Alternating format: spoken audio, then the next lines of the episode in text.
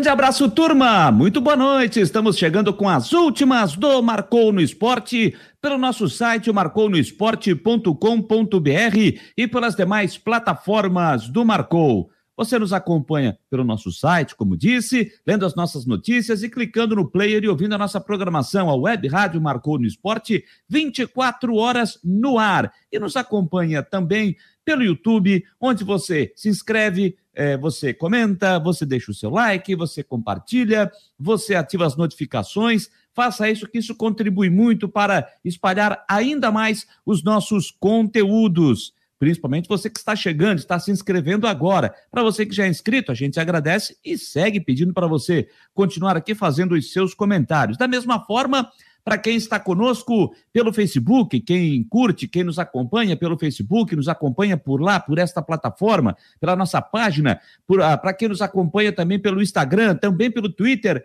e pelo nosso app, né? Na, no sistema Android você vai lá, baixa na Play Store, na sua loja virtual, de forma gratuita, e você tem o Marcou no Esporte na palma da sua mão. Então, a gente agradece muito a você que está conosco, sempre interagindo, é, sempre participando aqui de segunda a sexta-feira com as últimas do Marcou, das nove às dez da noite, também no Marcou Debate, da uma às duas da tarde, de segunda a sexta-feira, em parceria com a Rádio Guarujá e também com os nossos conteúdos envolvendo Havaí, Figueirense e também a previsão do tempo com o Ronaldo Coutinho, que você sempre tem ali a atualização. No início da noite, você é avisado e você tem no nosso canal do YouTube todas as informações e, claro, as informações do esporte pelo, por todo o estado de Santa Catarina em nosso, no nosso site marconoesporte.com.br. E você também pode interagir conosco pelo nosso WhatsApp, que é o 48 988 12 8586. Não anotou? Não tem problema, eu repito, 48 é o código 988 12 8586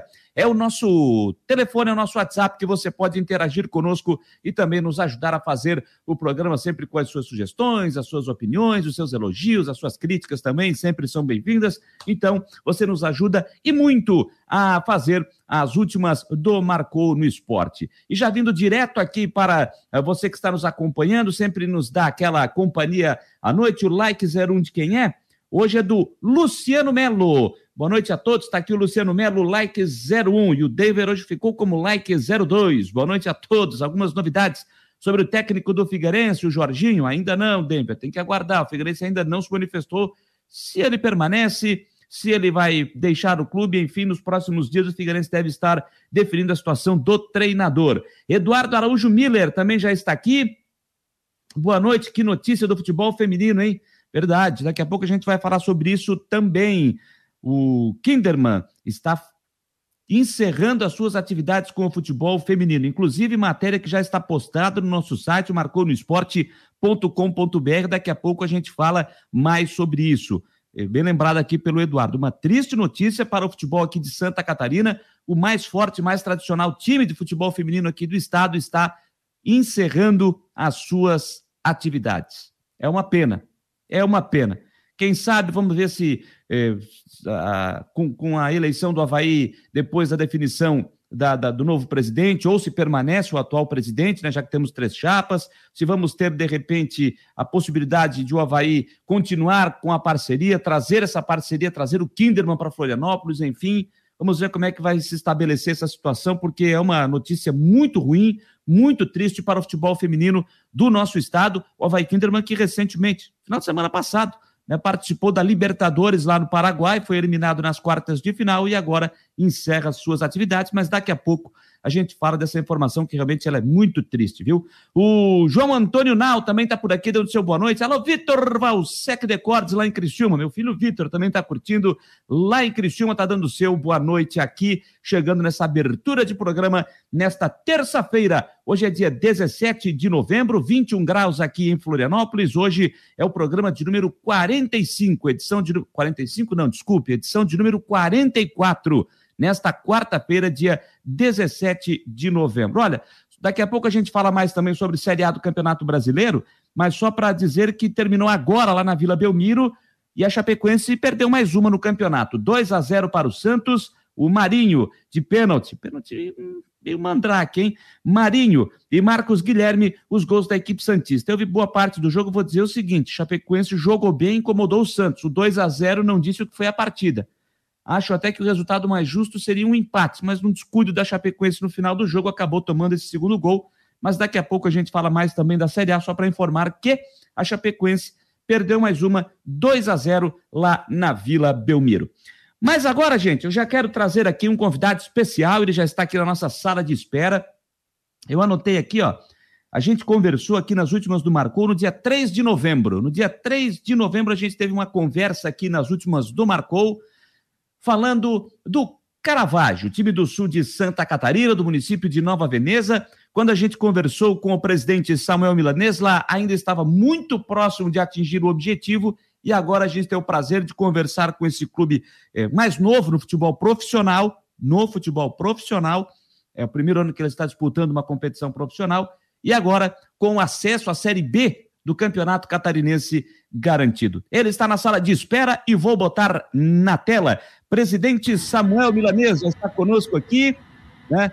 Agora a gente pode conversar com o Caravaggio, confirmado, garantido na Série B do Campeonato Catarinense de 2022, presidente. Muito obrigado em participar conosco aqui e parabéns, né, por essa conquista, por esse acesso. Está me ouvindo? Estamos, estamos te ouvindo sim, presidente. Ficou muito, depois que a sala, ficou muito para mim. É, a gente está com um delay até, um delay, tem um, um barulho próximo aí, onde, onde, onde o senhor se está situado aí, presidente. Tem um barulho, não sei se é um se algum motor próximo, é onde o senhor se encontra, aí tem um barulho um pouco mais forte, dificulta um pouco de a gente é, poder ouvi-lo, presidente. Mas é, não sei se o senhor consegue. O senhor consegue me ouvir bem?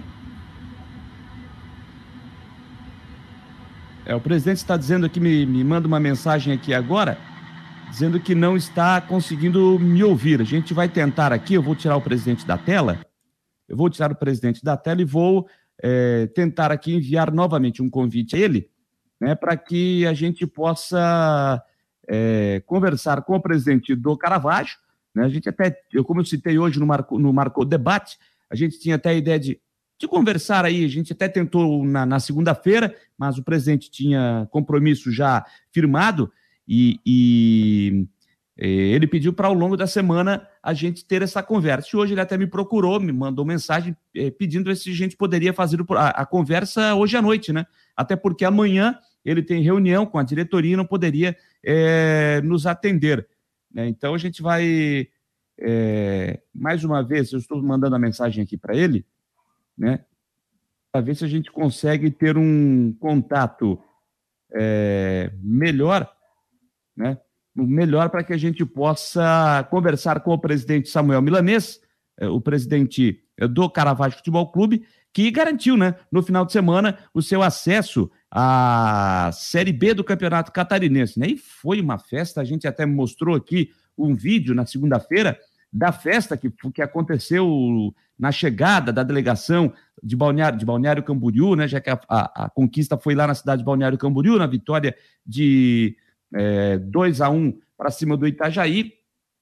E aí veio a, o acesso matemático do time do Caravaggio é, para hum, a, a Série B do ano que vem. Porque o Caravaggio, gente, ele folga na última rodada. A Série C tem nove times disputando e o Caravaggio precisava fazer o resultado nesta rodada, né? Para não ficar dependendo de ninguém, ficar esperando na última. Como ele venceu, ele garantiu, já está na final da terceira divisão e agora aguarda o seu adversário e, e assim o segundo time que vai subir, né? Que será ou o Blumenau ou o Itajaí. Está mais para o Blumenau, mas estamos falando de futebol, né? Estamos falando de futebol. Então, é preciso aguardar para ver o que vai acontecer é, no final de semana. Só para você ter uma ideia, que é o Caravaggio tem 21 pontos, o Blumenau está em segundo com 18 e o, o Itajaí está em terceiro com 15. Os demais times estão jogando, não não eles já não têm mais chance de, de enxergar né, nessa última rodada. Hoje, inclusive, já temos um jogo, hoje à tarde, jogo que não, que não vale mais, porque temos a última rodada agora, começando o que começou hoje, né? Mas os dois jogos que interessam acontecem no domingo, que envolvem o Blumenau e o Itajaí. É, deixa eu até botar aqui na tabela, é, do Campeonato Catarinense da terceira divisão. É, hoje à tarde nós já tivemos um jogo, o Jaraguá perdendo para o Batistense pelo placar de 1 a 0 e estão jogando agora Navegantes em Bituba, lá no Roberto Santos Garcia, em Camboriú, apenas para cumprimento de tabela. No domingo, às três da tarde, aí sim, os dois jogos que interessam para o campeonato. Pedra Branca, o Pebec aqui uh, da Palhoça, recebendo o Blumenau, e o Porto, lá em Porto União, vai pegar o Itajaí. Os dois times que jogam brigando por vaga na, na Série B do ano que vem, os dois times jogando fora de casa. O presidente Samuel Milanês já chegou por aqui. Vamos ver se a gente consegue é, ouvir o presidente agora. Ele está aqui na sala de espera. Vou botar o presidente na tela aqui. Vamos ver se a gente consegue. Consegue me ouvir agora, presidente? É, agora, agora tá, agora estou conseguindo ouvir. Ah, agora sim a gente também lhe ouve bem melhor, presidente. Eu dizia aqui, ele estava dando só uma, uma repassada na Série C do Campeonato Catarinense, mas na outra vez que a gente conversou, no dia 3 de novembro, estava tudo bem encaminhado, mas o acesso ainda não tinha acontecido. Agora sim, garantido. Quero agradecer mais uma vez aqui a sua participação e lhe dar os parabéns por essa conquista, o acesso à Série B do Caravaggio, justamente no seu primeiro ano de futebol profissional, presidente. Boa noite, obrigado. É... Final de semana aí tivemos a felicidade de, de ganhar o jogo e confirmar aí a, a nossa vaga para a Série B do ano de 2022 é um jogo bastante disputado, mas no final tivemos é, o êxito de, de voltar de, de, de balneário com a vitória. Pois é, presidente, a gente conversava sobre isso na, naquela primeira conversa que a gente teve aqui, mas agora, com a cabeça mais fria, um pouco mais tranquilo, entre aspas, né? É, com acesso garantido. Falando agora, assim, de cabeça bem fria, presidente, dava para imaginar que já no seu primeiro ano de futebol profissional, o Caravaggio ia conseguir esse objetivo, já que eram nove times para apenas duas vagas? Então, desde, desde lá do início, é, nós sabíamos que iríamos encontrar é, grandes dificuldades, principalmente é, por conta de, do próprio time do Itajaí, que já vem alguns anos é, tentando esse acesso é, infelizmente, quando chegou nas finais, ah, acabou que só subia um, né? Esse ano que está subindo dois da C para B. E do próprio Blumenau, por toda a história do, do Blumenau.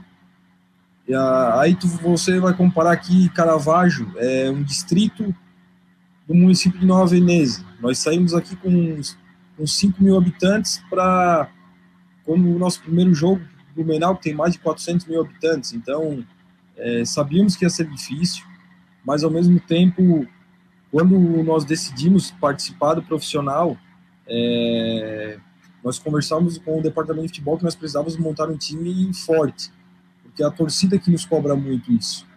O Caravaggio sempre que disputou os campeonatos, desde do, do todos os campeonatos do, do, amador, sempre fez time para chegar e ser campeão, nunca é, colocou um time para somente para disputar o campeonato. Então, o pessoal entendeu, é, conseguiu, o Leandro Melo, diretor de futebol, conseguiu montar um elenco muito forte e o resultado veio. É, conseguimos a classificação na, na, nossa última rodada, né? Agora o campeonato termina no final de semana, estamos aguardando para saber quem vai ser o, o, nosso adversário na final. É, está aí, aí entre o Blumenau e o Itajaí, né? Então, a próxima final é na quarta-feira, dia 24, depois no domingo, dia 28. É, não tem ainda nada definido.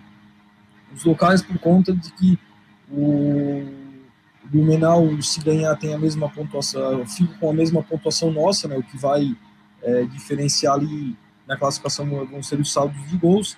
E se o Blumenau, por alguma eventualidade, não ganhar o jogo e o Itajaí ganhar, é, aí sim, aí nós, nós sabemos que nós vamos daí fazer a, a, a última final em casa no domingo. Pois é, presidente, quando, quando o Caravaggio foi para o seu primeiro jogo lá contra o Blumenau na estreia, o jogo foi lá em Dayal, eh, depois do jogo eu até conversava com companheiros de imprensa de Blumenau, inclusive quem me disse isso foi o Marciano Regis, eh, da rádio web Blue Sports, ele me disse o seguinte, olha, o Caravaggio chegou aqui em Dayal com uma estrutura de time de primeira divisão do futebol de Santa Catarina. Ele disse que até ficou surpreso quando o Caravaggio chegou lá para fazer esse primeiro jogo com o Blumenau. É, como é que o senhor vê esse, esse, esse comentário justamente no, no, no, primeiro jogo e que foi justamente né, a única derrota que o time teve no campeonato e ainda tomou gols 44 do segundo tempo?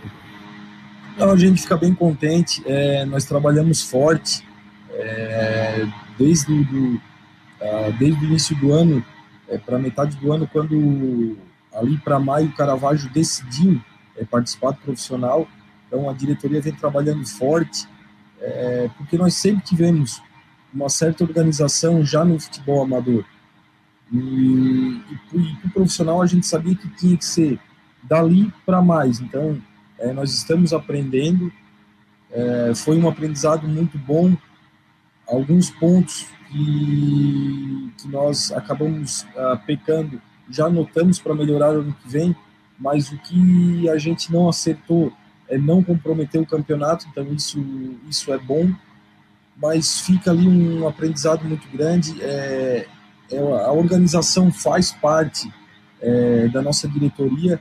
Eu sempre, sempre nas reuniões que nós fizemos do pessoal da diretoria, nós, eu sempre uh, frisei que nós deveríamos trabalhar para dar confiança, para dar o, todo o suporte que o departamento de futebol necessita. Porque daí os jogadores, é, o departamento de futebol trabalhando tranquilo, ele só pensa nos jogos.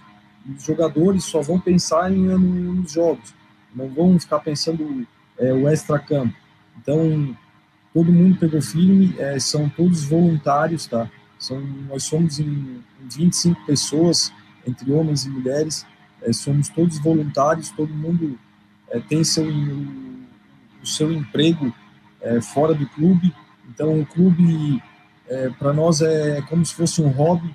Todo mundo, depois do seu horário de trabalho, está no clube, é, seja durante o dia, seja durante a noite. Então, acaba também facilitando, porque todo mundo ajudando é, acaba diminuindo é, o tanto de serviço que nós tivemos nesse, nesse campeonato catarinense. Presidente, eu, eu, já falei na outra vez, né? Como, como eu sou de Criciúma, já transmiti diversas vezes campeonatos amadores da região, comecei transmitindo campeonato amador, é, campeonato da Alarme, já fiz muitos jogos no Estádio da Montanha, jogos do Caravaggio, então eu sei a, a, a, paixão que a comunidade tem pelo time, né? Abraça realmente o time.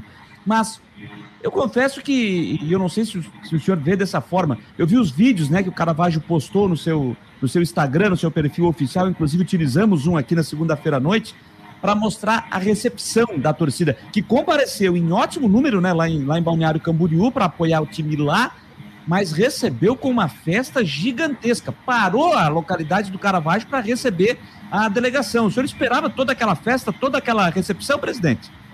Olha, até pelo horário, é, até, eu, até eu brinquei com os atletas quando terminou o jogo é, eu falei para eles, é, tem um pessoal, porque aqui na nossa sede social, nós colocamos um telão é, com a transmissão do jogo. Então tinha ali a, em torno de, de uma, umas 50 pessoas assistindo o jogo né, na, assistindo o jogo na nossa sede. Nós recebemos durante a, a o, de, depois do jogo, eu fui ver os grupos, vários, é, principalmente os bares aqui do, Caravaggio também estava transmitindo, então ficou bem, bem variado. Mas aí eu, quando terminou o jogo, eu falei, eu até brinquei com os jogadores, assim, ó, hoje vocês tomam um banho bem rapidinho, não precisa passar creme, e vamos pro Caravaggio, o pessoal vai estar tá esperando. Agora, quando nós subimos o morro, é, chegou na altura da MDS, onde tem um espaço grande. Sim. Que aquilo estava tudo tomado de carro e gente é, não teve um membro da diretoria que não se emocionou. É, os jogadores, da, após isso, é, comentando que alguns jogadores que nunca viram algo parecido, principalmente se tratando de uma terceira divisão de, de campeonato estadual. Então a torcida ela nos abraçou mesmo. É, fizemos uma festa muito grande no domingo. Depois, a, aí na segunda-feira, a diretoria se reuniu para um almoço também para para comemorar, digamos assim, esse feito, porque o Caravaggio virou profissional, é, começou a deu a sua palavra para a federação em maio que iria disputar o profissional, é, e se eu não me engano foi em junho ou julho, que daí foi homologado na, na, na CBF, ah, e o Caravaggio virou profissional, e nesse, já nesse primeiro campeonato nós conseguimos aí esse tão sonhado acesso à Série B do ano que vem. Bom, presidente, então a partir de agora já tem que começar a se pensar em 2022, mas antes tem a final da competição, né? Ou Blumenau ou Itajaí. Eu vinha dizendo aqui que está mais para o Blumenau pelos adversários que os times têm é, na última rodada, mas estamos falando de futebol, poderemos ter surpresa. Mas poderemos ter um Caravaggio Blumenau, pelo menos eu vejo dessa forma, é a tendência que o Blumenau garante o seu acesso é, para, para a Série B e faça a decisão da competição com a equipe do Caravaggio. Caravaggio que mandou todos os seus jogos no estádio Mário Balsini, o estádio do Próspera, já que o estádio da Montanha está sendo murado, enfim, para ficar pronto para a temporada de 22 e poder receber as competições oficiais. Mas o estádio Mário Balsini já começou a passar por melhorias, troca de gramado, Próspera fechou uma parceria com a empresa do André Santos, que já começou a mexer no gramado. Então, não tem como o Caravaggio utilizar o Mário Balsini na decisão da Série C. Como é que vocês estão trabalhando isso? O jogo vai acontecer no Heriberto Wilson ou existe alguma outra possibilidade?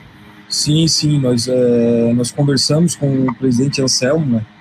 É, e de pronto ele nos atendeu e disse que não, não teria problema, até por, por o Cristina não, não, não ter mais campeonato para disputar, né?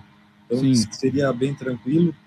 É, estamos aí conversando diariamente para alinhar tudo. E agora só temos que esperar aí o domingo para ver eh, se vamos jogar aqui na quarta ou se vamos jogar aqui no domingo. É, então tem essa questão é para ver onde vai acontecer o jogo. Então a partida, torcedor do Caravaggio que estava indo para o Mário Balsini agora vai para o estádio Heriberto Wilson, ou na ida ou na volta, para poder assistir daquele apoio ao Azulão da Montanha, o Caravaggio que está na Série B do ano que vem. E que curiosamente vai enfrentar o Criciúma. Creio que a expectativa, agora sim confirmada, deve, deve estar muito grande, né, presidente? Sim, sim, até o pessoal no, domingo é, mandava mensagem, ah, agora vamos ter um clássico, estão tentando ainda achar um nome para esse clássico. É, se fala muito em Cacri, é, mas é, daqui a pouco a imprensa vai conseguir fazer alguma coisa, assim como surgiu aqui o, o clássico da polenta, é, daqui a pouco vai surgir um, um, um nome novo aí para esse clássico. E que eu acho muito legal, viu, esse, essa, essa denominação clássico da polenta, para quem não sabe, né? Ali a região de Nova Veneza, uma região totalmente italiana, então por isso tem o. E é uma rivalidade entre Caravaggio e Metropolitano, então por isso se, se denominou aí o clássico da polenta.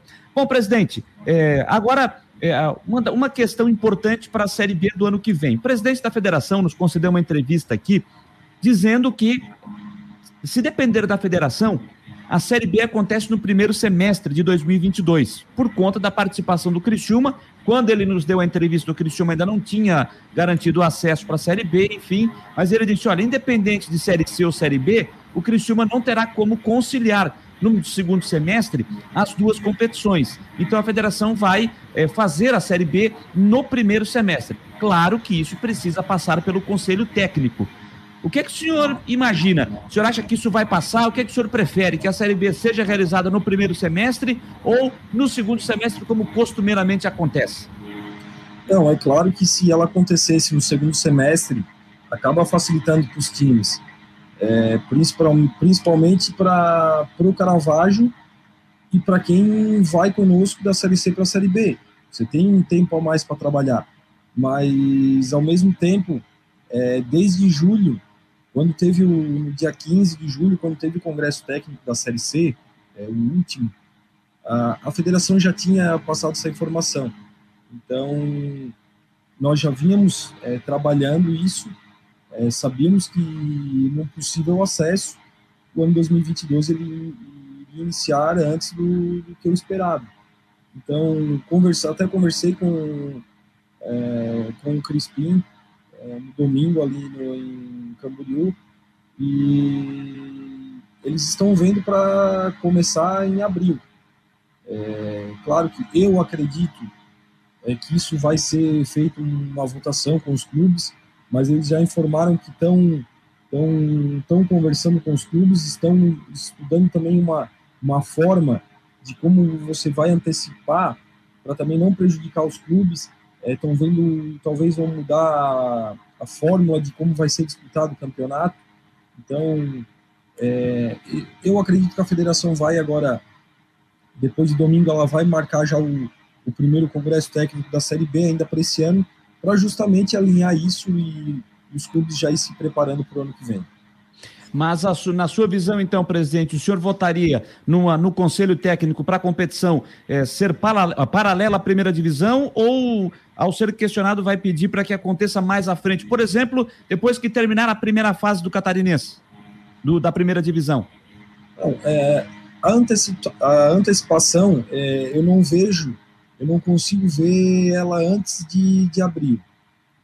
Até por conta que a Série A começa em janeiro, e para até dar um tempo.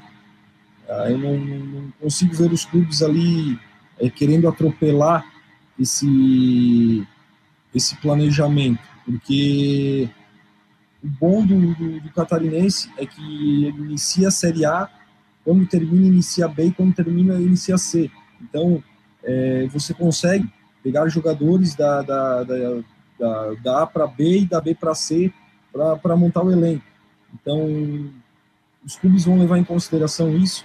Claro que é, a federação está fazendo um esforço enorme é por conta do Criciúma, porque realmente é, para o Criciúma é mais importante a Série B do brasileiro do que jogar a Série B do estadual, mas eles vão tentar ali uma melhor forma de, de também é, beneficiar o Criciúma, mas ao mesmo tempo também a, não prejudicar as demais equipes. Bom, presidente, para a gente encaminhar essa nossa conversa, estamos conversando com Samuel Milanês, presidente do Caravaggio, que já subiu da Série C para a Série B do Campeonato Catarinense. É claro que a Série B será uma exigência maior, né? Com isso, o senhor já está começando a esquentar a cabeça, como é que vai fazer para o ano que vem, porque o time vai ter que ficar um pouco mais forte, vai ter que dar uma fortalecida no time, e enfim, de repente a folha vai ter que aumentar um pouquinho para poder fazer uma boa segunda divisão. E qual é o objetivo do Caravaggio na Série B? Nesse primeiro ano, é para se manter ali numa Série B ou quem sabe até brigar por um acesso à primeira divisão, presidente? Não, a gente vê assim que é, tem é, todos os clubes que estão aí é, hoje que já tem a vaga garantida da Série B é, estão estão à frente do Caravaggio. É, não sei em termos de organização, mas é, de nome, de, de, de história, é, clubes que vêm trabalhando já há mais tempo no profissional. Então, a, a primeira meta, sim, é, é, conseguir fazer um bom campeonato para ficar na, na, Série B. Claro, ao decorrer do, do, campeonato, se tiver alguma possibilidade de tiver buscando voos mais altos, é, nós vamos, nós vamos é, começar a planejar é, já o ano 2022 para isso trabalhar com várias é, estratégias. Ah, que eu conversei com o pessoal do futebol essa semana, que só terminando o, a final ali do dia 28, é, nós temos que sentar na primeira semana de dezembro para já começar esse planejamento de, de 2022, porque vira o ano, é todo, tudo festa, vem Natal, vem Ano Novo, então quanto antes começar a organizar é, fica melhor. Esse ano foi um ano é, que o planejamento foi seguido à risca, ah, deu muito certo, é, deu resultado, o resultado está aí, nós subimos. Então, quanto antes nós começarmos a planejar o ano 2022, a tendência ele dar certo também igual esse ano. Presidente, quem é que vai subir junto com o Caravaggio? O Blumenau ou o Itajaí? E agora? São é assim, é, é, difícil de falar porque nós fizemos um, um jogo duríssimo contra Pedra Branca aqui. É, fizemos um, um, jogo também com, com o Porto, que é o Itajaí enfrenta o Porto. É, teoricamente é, foi um pouco mais fácil, é, porque também as bolas entraram contra o, o Pedra Branca poderia ter sido um jogo mais fácil, só que infelizmente só entrou uma e foi, o time ficou naquela angústia. Mas são duas equipes é, fortes, bem treinadas. É, o Pedra Branca nos deu muito trabalho aqui, e então fica, fica aberto, fica bem aberto aí. Então tá certo. Olha, presidente do Caravaggio Futebol Clube, Samuel Milanês, quero agradecer demais a sua participação conosco aqui no Marcou no Esporte é, a sua disponibilidade, sempre se colocando à disposição para falar conosco. Mais uma vez, Parabéns à comunidade do Caravaggio, ao município de Nova Veneza, que tem o seu time profissional e que está com acesso garantido à Série B. E no ano que vem, quem sabe, como aconteceu esse ano no seu primeiro ano de profissional, pode surpreender, por que não? E quem sabe até brigar por um acesso à primeira divisão. Mas passo a passo, né, presidente? Passo a passo para chegar aos seus objetivos. Então, quero é, lhe agradecer demais e mais uma vez parabenizar ao senhor e parabenizar a toda a sua diretoria, a comissão técnica, jogadores e a comunidade do Caravaggio, município de Nova Veneza, por ter o seu time agora na segunda divisão do futebol de Santa Catarina. Não, imagina, é, obrigado. É, nós que agradecemos. É, é sempre bom estar é, tá falando né, do Caravaggio. É, é, um, é um lugar pequeno, mas um lugar de pessoas que trabalham muito e, e gostam, é, vivem é, o futebol. Então está todo mundo bem contente. É, tenho que agradecer demais a diretoria porque são pessoas que trabalharam duro é, durante essa competição. A nossa torcida que nos abraçou assim que, que pôde liberar ali os, o estádio, é, se fizeram presente, se fizeram presente na, nessa, na nossa chegada no domingo ah, os nossos patrocinadores que, que também no, no, nos oportunizaram é, para montar esse elenco, é, nos deram todo também um suporte, várias parcerias nós conseguimos fazer ao longo desse campeonato e conseguimos aí montar um elenco forte para já nesse primeiro ano conseguir aí o, o acesso da, da Série B. Presidente, mais uma vez, muito obrigado. Muito boa noite, presidente. Obrigado. Precisando, pode chamar que nós vamos fazer a maior força aí para estar mais uma vez conversando com vocês. Sem dúvida. Muito obrigado, presidente Samuel Milanês, presidente do Caravaggio Futebol Clube, agradecendo demais a sua participação conosco aqui nas últimas do Marcou, falando um pouquinho mais do time do sul do estado, do time lá de Nova Veneza, que já garantiu o acesso para a Série B do Campeonato Catarinense. Como disse, né, o Caravaggio já está lá. Só lembrando aqui, o Caravaggio é, tem 21 pontos, já está na final da terceira divisão também, aguarda o seu adversário e quem vai subir com ele para a Série B, ou Blumenau ou Itajaí. Blumenau tem 18 pontos em segundo, o Itajaí está em terceiro com 15 pontos.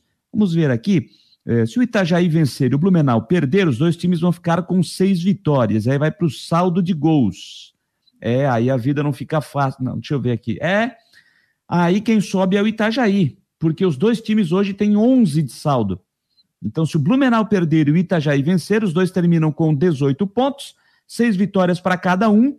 E aí quem sobe é o Itajaí, porque os dois times têm 11 gols de saldo. Então, o Blumenau joga pelo empate no seu compromisso do final de semana, no domingo, só confirmando. O Blumenau joga, é, deixa eu pegar aqui a tabela mais uma vez, na nona rodada. O Blumenau joga aqui no Renato Silveira, contra o Pebec, o Pedra Branca, o representante do município de Palhoça, enquanto o Itajaí joga lá em Porto União contra a equipe do Porto. E aí vamos conhecer o segundo time que vai subir da Série C para a Série B do futebol de Santa Catarina já neste final de semana. Legal, turma? 9 horas 34 minutos, 9 e 34. O pessoal tá chegando por aqui, como o Altair também, a Tayane Valtrin, tá dizendo, tá dizendo o seguinte: eu ainda tenho esperança que o Batistote faça algo pelo futebol feminino. Tem essa parceria, né? É, o Eduardo Samarone Machado, o Havaí terá sua Batalha dos Aflitos no domingo. É verdade, o torcedor do Havaí está tratando dessa forma. O jogo contra o Náutico às 7 horas da noite. Mudou de horário, hein? Esse jogo era às 18h30, atendendo um pedido do Sport TV. O jogo será 30 minutos mais tarde, às 19 horas, lá nos Aflitos, em Recife. O jogo do Havaí contra o Timbu. Jogo de fundamental importância, uma verdadeira decisão de Copa do Mundo para o Havaí na sua briga pela Série B do Brasileiro. Falando nisso, gente, 9h34, vamos aqui então trazer informações do Leão da Ilha, que está nesse preparativo, né, para esse jogo importante do próximo domingo lá na capital pernambucana. E o Cristian Delos Santos está chegando para atualizar esta quarta-feira do Havaí. Fala, meus queridos amiguinhos, chegando com as últimas informações do Havaí, o time que treina amanhã pela manhã, 10 horas é o embarque, né? O time da ressacada e viaja para enfrentar o Náutico nos aflitos. Dá para se dizer que o Havaí vai ter uma espécie de batalha dos aflitos. Uma versão manezinha vai acontecer, porque o Leão precisa vencer o Náutico para vencer o Sampaio Correia e então estar na Série A finalmente na próxima temporada. Né? A chance do Havaí é essa, depende só de si. Passa pelo Náutico e depois é atropela o Sampaio Correia, ou atropela o Náutico e depois passa pelo Sampaio Correia. Não importa, né? A ordem da batatinha não altera a maionese. O importante realmente é a classificação né? e esse acesso tão importante para o Havaí. Time, não acredito em mudanças, não. Acho que o Claudinei deve trabalhar, usar a semana para aprimorar aí aquilo que ele entende de time, aquele esquema com três volantes, três jogadores da marcação, três atletas na frente. Se houver uma alteração, talvez, né? O retorno do Jadson ao time. Se o Jadson retornar, sai o Vinícius Leite. Mas não acredito em muitas mudanças, não. Havaí de Gledson no gol, Edilson na direita, Betão Alemão na zaga, João Lucas na esquerda. Meio campo com o Bruno Silva, o Jean Kleber e o Lourenço. Talvez o Jean Kleber possa perder a vaga para o Jadson entrar. É uma possibilidade. Né? Mas mesmo assim, acho que é Bruno Silva, Jean Kleber e Lourenço. Na frente, Vinícius Leite, Copete e Getúlio. Talvez, talvez, o Vinícius Leite perca essa vaga aí para o Jadson, pode entrar ali, quem sabe o Rômulo. São alternativas, mas não acredito muito. Acho que o Claudinei Oliveira vai preferir aprimorar aí esse estilo de jogo aí que ele tem desenvolvido. Era isso, gente. Informações do Leão, repórter Christian de Los Santos. Grande abraço. Um grande abraço, Christian, trazendo as informações do Havaí. O Havaí, que, como disse o Christian, treina amanhã pela manhã aqui em Florianópolis e depois embarca para a capital pernambucana, onde na sexta-feira faz o último treino antes desse jogo decisivo, sete horas da noite, lá no estádio dos Aflitos. Jogo que, inclusive, já, já informamos ontem aqui, né? É, já, teve já tem a sua arbitragem definida, vou só recuperar aqui a informação. A arbitragem do jogo do Havaí contra o Náutico no próximo domingo. Aliás, o último não, é, o, é força do hábito, né? Treina sexta e sábado, porque o jogo é no domingo, lá na capital pernambucana. E terá arbitragem FIFA do Rio de Janeiro, do Wagner do Nascimento Magalhães, ele que é árbitro FIFA do Rio de Janeiro. É, ele que apitou o último jogo o Wagner do Nascimento Magalhães, o último jogo dele foi no dia 9, ele apitou o jogo Operário 2 Remo 1. Deixa eu só ver aqui na, li, na listagem dele se ele já apitou algum jogo do Havaí nessa temporada. Deixa eu dar uma olhada aqui na listagem dos jogos dele. Não, não apitou nenhum jogo do Havaí nesta temporada, também não apitou o jogo do Figueirense. Deixa eu dar só mais uma recapitulada aqui dos times de Santa Catarina. Ele apitou recentemente Confiança 3, Brusque 2, jogo que aconteceu lá no Batistão, em Aracaju. Então, este é o árbitro do jogo do Havaí é, no próximo domingo, às 7 horas da noite.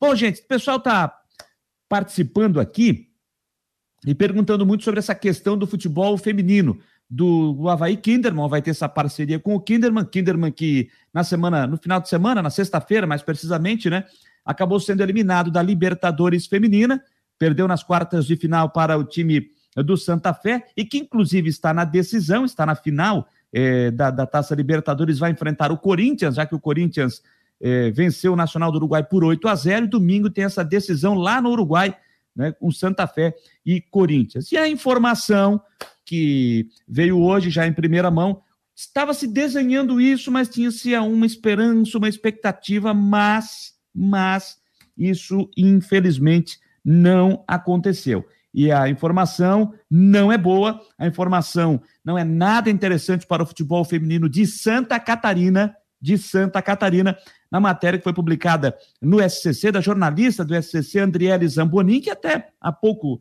há poucos meses era assessora de imprensa do time do Kinderman. Tinha nessa parceria com a Havaí Kinderman até pouco tempo, ela era assessora da equipe lá da cidade de Caçador. E com muito prazer a gente está recebendo a Andriele, ela já está aqui conosco na sala de espera. Vou colocá-la aqui na tela, já que ela teve a oportunidade de fazer a matéria e conversar com o pessoal do Kinderman, que estava tocando esse projeto, depois de, infelizmente, né, a gente perder o seu Salésio Kinderman, né, que infelizmente nos deixou nesse ano de 2021 problemas envolvendo a Covid, enfim, ele que era um incentivador, um verdadeiro batalhador, um apaixonado pelo futebol feminino, abraçado a modalidade para fazer as meninas jogarem futebol e tocar esse projeto sempre adiante. Infelizmente nos deixou e agora a notícia não é boa. Andriele, muito obrigado por é, tirar esses minutinhos para conversar conosco. Você, jornalista do SCC 10, trouxe essa, essa informação chata e tenho certeza que para você deve ter sido doído escrever essa matéria, né? Muito boa noite. Se, boa noite é por questão de, de, educação. Pela informação, não tem nada de boa, né, Andriele? É verdade. Boa noite, Jâniter. Boa noite a todos que nos acompanham. Foi muito difícil, sim, escrever essa matéria. Era uma informação que eu já vinha é, entendendo ela desde que o seu Salésio faleceu, né, na metade do ano. Então, é, o seu Salésio para a gente entender, ele era muito mais do que o presidente e o fundador da equipe. O seu Salésio, ele exercia o papel de secretário, de presidente da equipe, de secretário, de marqueteiro, de vendedor, de... É, é, ele fazia todas as funções no time. Ele era o cabeça de tudo aquilo ali. E era nele que se concentravam todas as informações da equipe. Então, todas as informações financeiras, contratos, salários que deveriam ser pagos, eram todas concentradas no seu Salésio Kinderman. Então, quando ele faleceu, a família se viu de mãos atadas é, e sem entender nada do que estava acontecendo ali com o time, sem entender o que estava rolando ali com a equipe.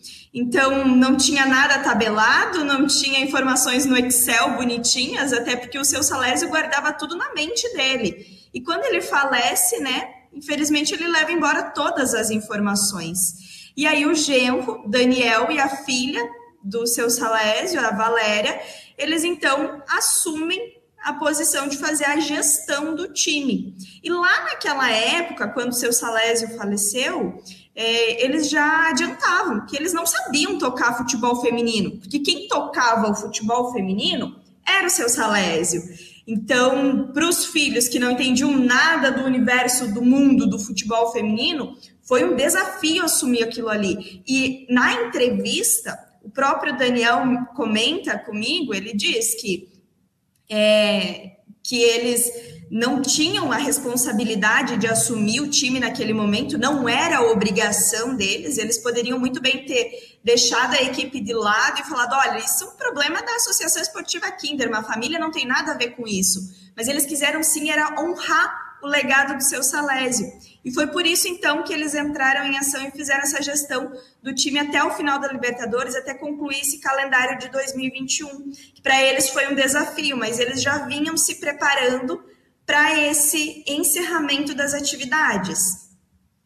Eu até conversava, depois que, que a informação que você publicou na, na matéria no, no, no portal do SCC 10, quando você postou a matéria, depois eu até mantive um contato rápido, mandei uma mensagem aqui, até por, é com, é com quem eu tinha um contato mais direto, com o Rodolfo II, né, que é o técnico responsável pelo time, depois da saída do Jorge Barcelos, então ele ficou com essa responsabilidade. E ele me disse o seguinte aqui, que já mais ou menos tinha sido avisado que dificilmente esse projeto seguiria após a Libertadores, mas se tinha ainda uma, uma esperança, uma expectativa.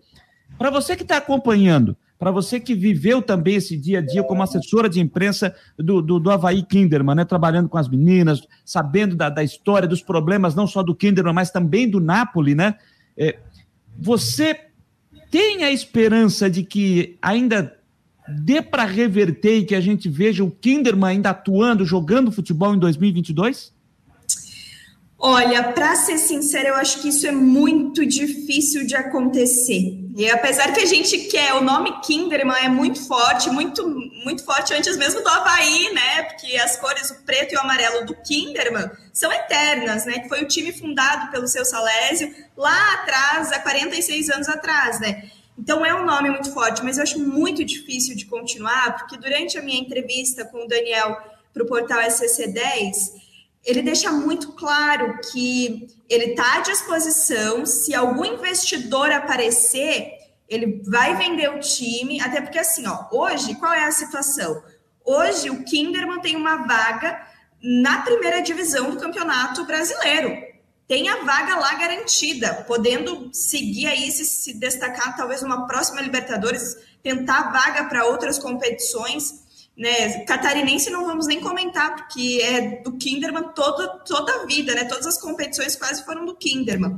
Então, a preferência é para o Havaí assumir. Existe essa preferência de que o Havaí assuma a equipe. Agora, se o Havaí não quiser assumir a equipe e se não aparecer nenhum investidor, aí sim, aí eles vão enviar uma carta à CBF desistindo da vaga e possivelmente aí cancelando o CNPJ da Associação Esportiva Kinderman. Agora, o que eu quero salientar é o seguinte, que mesmo que apareça algum investidor que queira comprar o time do Kinderman, que queira comprar a vaga na primeira divisão, ou mesmo que o Havaí queira seguir com o projeto. O sobrenome, o nome Kinderman, preferencialmente a família não quer que continue sendo utilizado. Isso porque eles trabalharam para manter o legado, manter o nome limpo, manter as contas em dia. Eles desligaram todas as meninas, mas desligaram todas elas com salário na conta, compraram passagem de volta para casa. Eles tiveram todo esse papel social e tudo isso ligado ao nome e ao sobrenome Kinderman.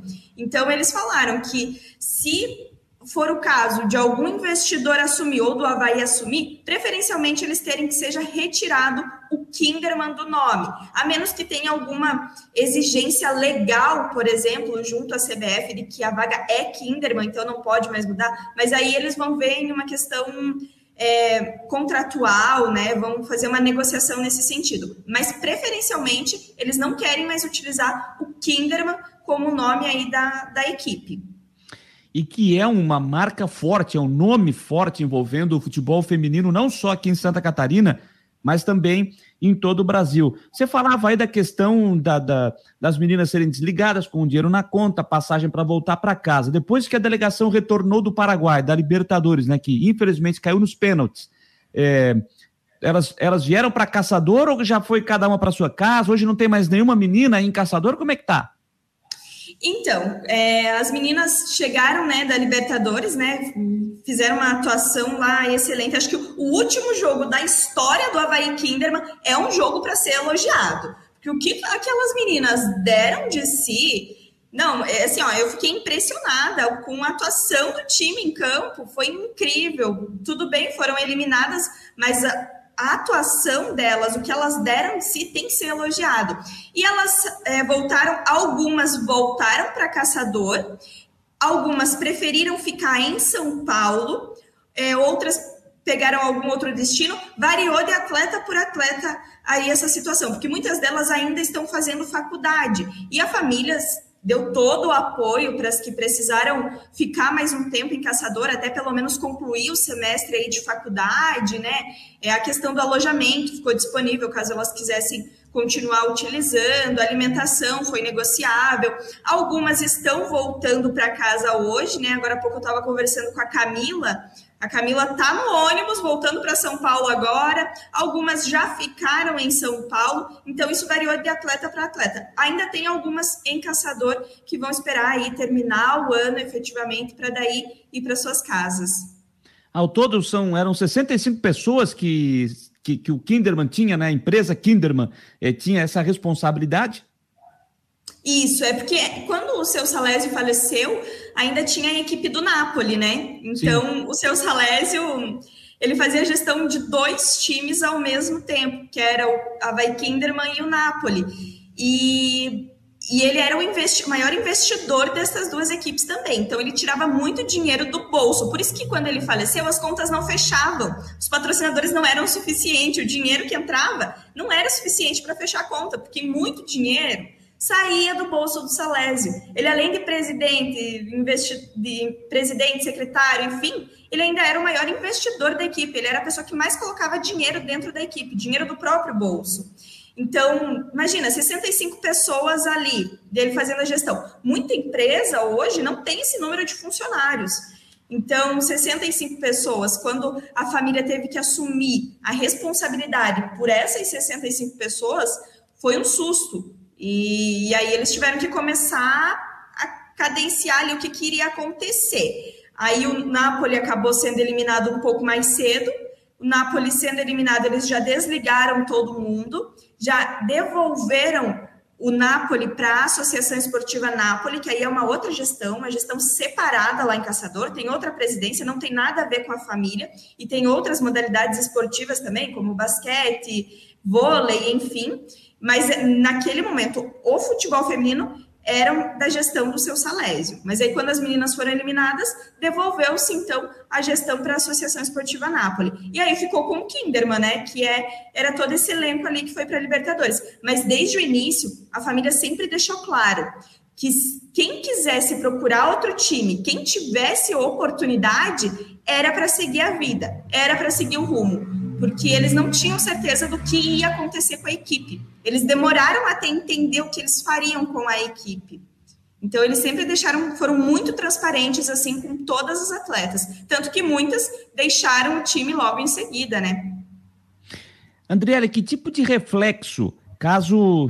Gente, primeiro só o seguinte, né? Essa questão da parceria do Havaí, é, todo mundo sabe, torcedor do Havaí sabe, o Havaí está vivendo agora um processo eleitoral dia 4 de dezembro tem a eleição.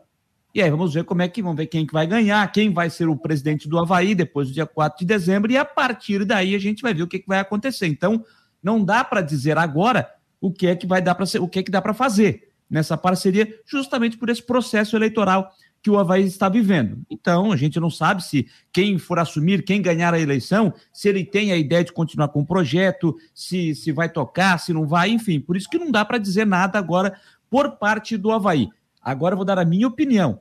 Eu acho que se for possível o Havaí fazer um projeto, olha, ah, vai, se o Havaí subir para a Série A, ele vai ter que ter um time feminino, obrigatoriamente. E aí você me pergunta, é melhor começar do zero aqui em Florianópolis ou continuar na parceria com o Kinderman? Eu acho que vai ter que dar um jeito, pegar aí o que se aprendeu na parceria com o Kinderman para não começar do zero. Porque, conforme a Andrea informou aqui, a família se for possível, não quer mais que o sobrenome da família Kinderman continue. Mas ela pode dar um suporte para pela, pela, pelo tempo, já que está trabalhando na área, né? Para ajudar, eu acho que seria interessante. Mas vamos ver o que, que vai decidir o presidente que vai assumir, que vai ganhar a eleição do dia 4 de dezembro. Andriele, agora que vem a minha pergunta. É, é, botando a Andriele, não só jornalista, mas aquela Andriele que viveu o futebol feminino, como assessora de imprensa e gosta do futebol feminino. Que tipo de reflexo pode ter na modalidade no estado de Santa Catarina, caso se confirme a, o fechamento do Kinderman? Olha, para mim é um impacto muito grande. Primeiro, em Santa Catarina. Santa Catarina é um polo do esporte, principalmente do futebol feminino. Foi neste estado que tivemos dois times de uma cidade do interior do estado que se destacaram no Campeonato Brasileiro. E esse, esse destaque da equipe desperta o sonho de muitas crianças sonhadoras, de muitas pequenas atletas, muitas crianças que sonhavam em jogar no Kinderman, sonhavam em jogar no Napoli e viam nestes times a oportunidade de começar carreira. Com certeza vai se tornar mais difícil, porque para onde que essas crianças para onde que essas pessoas que sonham em ser jogadoras de futebol vão se deslocar? Ou vão se deslocar para São Paulo, ou vão ter que aí buscar, porque a gente sabe qual é o cenário do futebol feminino catarinense. Temos, claro, o time da Chapecoense, que é, não está disputando primeira divisão, está engatinhando no futebol feminino, tem uma boa participação, participou aí do catarinense, mas está engatinhando. É, tem o Criciúma, mas a nível nacional, assim, quem eram as potências? Era Kinderman e Napoli. E essas duas equipes extintas do futebol causam esse, esse primeiro impacto. De crianças e adolescentes que veem o seu sonho desmoronando, né? Se sonhava em jogar no Havaí Kinderman, não, não vai mais ter esse sonho, né? Não vai mais conseguir realizar, pelo menos. E o Kinderman sempre foi a base se tu pegar grandes atletas do futebol feminino, elas passaram pelo Havaí Kinderman. Metade, pelo menos os 60% do time do Corinthians, que está hoje na final da Libertadores, passou pelo Havaí Kinderman. Temos lá a Gabi Zanotti, a Giovana Campiolo, Gabi Portilho, atletas de altíssimo nível, atletas de seleção, que começaram carreira no Havaí Kinderman, né, que começaram a trabalhar com futebol feminino aqui em Santa Catarina. Então, o Kinderman, que era essa. Eu acho que o Kinderman ele era muito visto por revelar talentos. Sim. Se você pegar o time que foi vice-campeão é, o time do Havaí Kinderman que foi vice-campeão brasileiro em 2020, não tem nenhum grande nome assim. Nós tínhamos ali Júlia Bianchi, Duda, Bruna Caldeirão, a zaga Tuane e Cimeia lá atrás, não era uma equipe que tinha uma estrela. A equipe toda junta conseguia fazer e desempenhar um bom papel. E é por isso que o Kinderman revela talentos. Hoje, Bruna Caldeira, Duda e Júlia Bianchi estão no Palmeiras. Saíram do Kinderman para o Palmeiras, né? Uma equipe que está disputando paulistas, se dando super bem na, nas competições femininas. E, e é, o Kinderman abriu espaço para mostrar o trabalho dessas meninas. Então, acho que esse é o principal impacto, o impacto de revelar talentos, de colocar atletas no mercado da bola. Porque o Salésio, é, pela vivência que eu tive com ele, eu aprendi muito. Ele sabia a hora de contratar e ele sabia a hora de deixar voar. Então, ele sabia, ele olhava para a atleta e falava: essa tem potencial.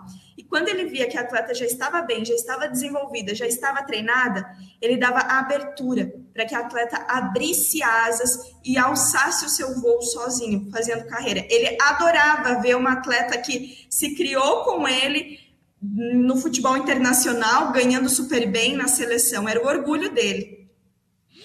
Seu Salésio era um, um, cara assim, de, de um coração enorme, né? Um coração enorme, enorme, enorme, enorme. É, você, como a gente falou aqui no começo, né? Escreveu certamente triste essa matéria para falar desse, desse possível encerramento das atividades do, do Kinderman no futebol feminino. Você tem a esperança de daqui a pouco estar, estar escrevendo uma nova matéria dizendo: olha, o Kinderman vai continuar? Ah, eu acho que esse é o meu maior sonho. Hoje, para. Eu, eu não consigo não me emocionar, né? Falando disso, porque eu passei os últimos. Ai, desculpa. Eu entendo, eu entendo, eu entendo perfeitamente, porque a gente já conversou em algumas oportunidades, eu pedindo entrevista para você quando você estava na assessoria do Kinderman, eu imagino o quanto está sendo difícil para você. Por isso que eu falei, né? O quanto foi difícil para você escrever a matéria para falar desse possível encerramento das atividades, mas agora com esse sonho de fazer uma nova matéria e escrever o Kinderman vai continuar com o seu futebol feminino. E eu também espero muito que você tenha a oportunidade de escrever essa matéria. É, eu, é, eu falo que esse eu acho que é o meu maior sonho nesse momento, porque nos últimos cinco anos, né, que eu trabalhei, que eu vivi com as meninas, que eu vi a rotina, vi as lutas, vi, sabe, vivenciei tudo tão de perto, foi muito difícil escrever essa matéria. Eu demorei quatro dias, assim, depois da entrevista, para conseguir colocar tudo no papel. Eu tive que sentar sozinha, passar a madrugada olhando, revisando e pensando quais são as melhores palavras para contar essa história e para honrar esse legado. Não é uma tarefa fácil. E e é isso, eu espero que em breve eu possa escrever essa matéria falando que vai continuar, porque, para quem não sabe, hoje eu não moro mais em Caçador, depois que eu saí da assessoria do time, eu vim morar em Chapecó, então nos finais de semana eu costumo ir para Caçador ver minha família, né? E pensar na possibilidade de ir passear em Caçador e não ter um jogo do Kinderman para assistir é, é dolorido, e não só para mim, acho que para todos os torcedores. E o pessoal pode ler a matéria completa aonde, Andriele? Matéria completa lá no portal SCC10, scc10.com.br. A matéria está completinha lá, deu quatro páginas de Word, me empolguei na hora de escrever, mas lá está tudo explicadinho, tem detalhes do que aconteceu, tem valores, dados, o porquê vai acabar, é, por que o time se tornou caro, como que a família manteve até aqui, então lá tá tudo certinho. E amanhã a gente fala ao vivo, então, desse assunto também na tela do SCC-SBT ao meio-dia.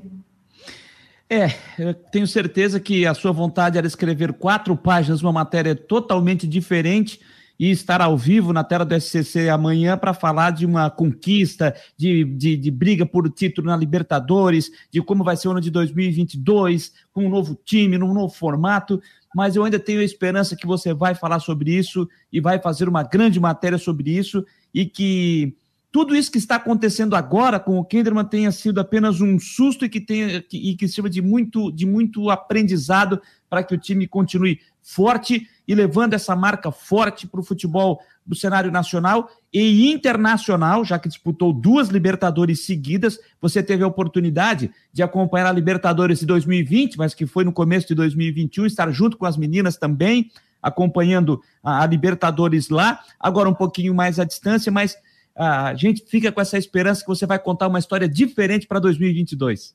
Ah, se Deus quiser, tomara, a gente fica na torcida. E fica também um alerta aí que precisa de mais investimento no futebol Verdade. feminino. Se tivesse investimento, talvez a gente não estaria aqui falando dessa, desse assunto triste, né? Verdade, mas nós vamos voltar a conversar, Andriele, para falar de que o time vai continuar. Eu tenho essa esperança, eu tenho essa esperança, porque Obrigada. o futebol feminino precisa disso. Andriele, Zamb é Zambonin mesmo que fala? Eu falei, pronunciei de forma correta? Certíssimo, Andriele Zambonin. Ah, então tá muito bom. Se eu pronunciei de forma correta, está ótimo. Olha, quero agradecer demais essa sua disponibilidade de nos atender aqui meio que em cima da hora, né? Mas a informação é importante, a gente vê a manifestação do pessoal aqui preocupado com essa situação, com essa, esse possível né, encerramento das atividades do Kinderman. A gente espera que isso não aconteça e que a gente tenha novidades nos próximos dias. Quero te agradecer demais por nos atender aqui no Marcou no Esporte. Ah, obrigado pela oportunidade. Parabéns aí pelo trabalho e pelo interesse também pelo futebol feminino. Obrigada, viu? Qualquer coisa eu estou à disposição. E a gente está sempre à disposição por aqui. Boa noite, Andrieli. Boa noite. Obrigado. Andriele Zambonin, jornalista do SCC 10, fazendo essa matéria, né? Infelizmente, matéria triste, porque é, eu imagino, como você viu a emoção dela aí, né? Você viu a emoção dela para é, lembrar desse fato que ela sonha agora em escrever uma nova matéria é, para dizer que não vai parar, que não vai terminar, que vai seguir. E é isso que a gente espera. É isso que a gente espera. Ela, gente, ela, ela, ela viveu. Ela, como ela disse, foram cinco anos vivendo na assessoria de imprensa da, da, do Kinderman. Então imagina como foi difícil para ela ter que escrever um possível encerramento das atividades. Gente, tomara que não aconteça. Isso vai ser muito ruim para o futebol feminino do nosso estado. Vai ser muito ruim também no cenário nacional, porque o time é, sempre foi muito forte no Brasil e pode trazer impactos fortes também para o futebol feminino no Brasil. Tomara, tomara que as atividades não sejam encerradas. A gente fica nessa expectativa e vamos ver, né, que se o Havaí vai continuar, vamos aguardar esse processo eleitoral, vamos ver quem vai ganhar a eleição, se o Havaí com, com o presidente que vai estar no comando, se ele vai querer seguir com a parceria, trazer esse projeto para Florianópolis. Como disse a Andriele, a família não quer mais que o nome Kinderman fique com fique na, na, na, no time, a não ser que seja uma obrigatoriedade, já que a vaga é do Kinderman, só se houver uma obrigatoriedade para que isso aconteça. Caso contrário, a família não quer mais é, o nome atrelado ao time de futebol. Que não, se não for assim, mas pelo menos que continue a parceria, que continue o trabalho, que de repente até fique em caçador, mas de repente com o nome de, de Havaí ou com alguma outra empresa que esteja interessada em, em, em participar, financiar, comprar o clube, enfim. A gente tem que acreditar, porque o futebol feminino precisa, precisa e precisa muito. E só lembrando, se o Havaí subir a Série A do brasileiro, o Havaí obrigatoriamente tem que ter um time feminino para disputar o brasileiro. Então, tem a oportunidade de trazer esse projeto para cá e tocar adiante para não começar do zero. Então vamos ver como é que como é que vai ser, como é que vai ficar essa situação aí envolvendo o futebol feminino. E eu quero agradecer mais uma vez demais a Andriele Zambonin, Fabiano Linhares fez todo o contato com ela aqui, já que ela fez a matéria, então você pode ler a matéria completa, como ela citou aqui lá no portal scc10.com.br e algumas informações você já tem também na nossa página aqui do marcodoesporte.com.br, acessa lá, que tem inclusive a declaração da, do Daniel e também da Valéria, filhos e genros e filho e genro da, da, da, do seu Salésio Kinderman. Vou só ler uma frase, um, trecho que, que foi dito na entrevista, tá? que foi feita pela, pela Andriele, eh, nessa matéria. Eh, abre aspas. do dia para a noite, nós tivemos que assumir a responsabilidade de 65 pessoas. Dois times e um custo mensal de 270 mil reais, sendo que esse era o hobby do Salésio, era a paixão dele, e não nossa, da família. Nós somos hoteleiros, nosso ramo é uma empresa de hotéis, sabemos falar de hotel e não de futebol feminino. Demos o nosso melhor para que a equipe não se encerrasse no meio de uma competição e cumprisse o seu calendário de disputas. Fizemos isso não por ser nossa obrigação, porque essa, esse era o compromisso do Salésio, mas fizemos para honrar o nome e o legado dele. Demos o nosso melhor e chegou a hora de encerrar, fecha aspas, disseram Daniel e Valéria ao portal SCC 10. Então, né, dessa forma, a Libertadores feminina foi a última competição do Kinderman, o clube que teve 13 anos de futebol feminino profissional, 12 vezes consecutivas campeão catarinense, além de vice-campeão brasileiro de 2019. Sobre a parceria com o Havaí, Daniel e Valéria falaram que o clube terá prioridade para continuar com a vaga na elite do futebol feminino, mas que não continuará com a parceria. Então vamos ver aí como é que vai lidar essa situação aí, né? Deixa eu aproveitar aqui, gente, o gancho, então, de futebol feminino. Deixa eu ver se eu, eu devo ter salvo aqui no meu celular. Se eu não salvei, me perdoem, mas eu vou encontrar aqui, falando em futebol feminino. Deixa eu procurar aqui nas minhas notificações, eu vou achar, tá? Eu vou achar aqui, cadê, cadê? É... Deixa eu ver aqui, eu vou achar aqui, porque Rapaz, apareceu um monte de, de, de comentário aqui. Depois eu vou dar uma olhada nas minhas notificações. Ah, tá aqui, ó. Falando em futebol feminino, eu quero aproveitar o espaço aqui. Eu até postei isso, né? Eu retuitei hoje no meu Twitter, na parte da tarde, num material que foi postado pelo Twitter do Central do Figueira, arroba Central Figueira. Né? Ele postou aqui e com, uma, com um print do pessoal do Figueirense Futebol 7, Figueirense Futebol, Figueirense Paula Ramos era uma postagem que diz o seguinte, ó. Nós do futebol 7 feminino do Figueirense Paula Ramos iremos disputar o Mundial de Clubes no próximo final de semana no Rio de Janeiro. E a falta de recursos sempre foi um empecilho para nós e agora pós-pandemia dificultou, eh, dificultou muito. Estamos pedindo a ajuda de todos os parceiros, amigos, torcedores e simpatizantes que possam transferir via Pix qualquer quantia pois os gastos chegam a quase 23 mil reais entre hospedagem, traslado, inscrição e alimentação dos atletas. Gente, eu não vou falar aqui o Pix, porque é o CPF do Emerson Prado da Silva. Tá, tá nessa postagem. Eu não tenho autorização dele aqui para falar o CPF dele. Apesar de estar postado lá, tá? Mas quem quiser ajudar, eu acho que deve ajudar, pessoal. Vamos dar uma força às meninas também do futebol do Figueirense de Paula Ramos, futebol 7 feminino, para disputar Mundial de Clubes. É um custo caro, como elas postaram aqui, 23 mil reais, entre hospedagem, traslado, inscrição, alimentação de atletas, enfim. Então você faz o seguinte: eu não vou citar aqui o CPF do Emerson Prado da Silva, não tenho autorização dele para isso. Repito, está postado lá, mas eu não vou citar porque não tenho essa autorização. Tá? Mas então você vai lá no Twitter do Central do Figueira, arroba Central Figueira, se você quiser ajudar, ali tem o post e ali tem o Pix, né, que é o CPF do Emerson Prado da Silva, e aí tem ali você faz aí a quantia que você puder ajudar. Acho que vai ser de será de muito bom grado, as meninas vão agradecer demais. Eu acho que vai ser muito legal você ajudar também, né? E, e o futebol feminino do Figueirense Paula Ramos. Então, cada um podendo ajudar um pouquinho para que as meninas continuem dentro desse projeto, como elas colocaram ali rumo ao Tetra, Tomara que elas consigam dinheiro para poder fazer uma viagem, uma competição tranquila e que também as empresas apoiem mais né, o futebol feminino, não só o futebol de campo, mas também o futebol 7, que também traz alegria e movimenta muito as meninas aí que gostam de bater uma bolinha. Legal, turma? É, deixa eu chegar aqui, por 10 e 9, passou, o tempo passou voando, o tempo passou voando. Uh, deixa eu ver quem, quem está aqui conosco. Deixa eu ver quem está aqui. O Henrique Santos, se subir, é, ele falou aqui, né? Se subir, o Havaí tem a obrigação de ter o time feminino. Verdade, citei isso na conversa com. com, com... Aqui agora, o, o, Márcio, o Márcio Oliveira. Márcio Oliveira também está por aqui, também está por aqui dando o seu, o seu boa noite, né?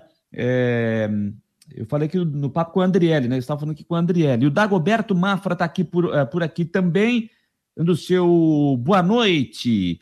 Rapaz, como mudou tudo, né? as informações vão aparecendo, mudou tudo aqui o meu roteiro, mas vamos lá. Deixa eu. A gente já trouxe as informações do Havaí e complementou aí com o papo com o Andriele, jornalista do SCC eh, 10, né? Falando sobre essa situação envolvendo o futebol feminino. Eh, a Série B do brasileiro é, deixa eu chegar aqui, vai ter uma rodada importantíssima nesse final de semana, a rodada de.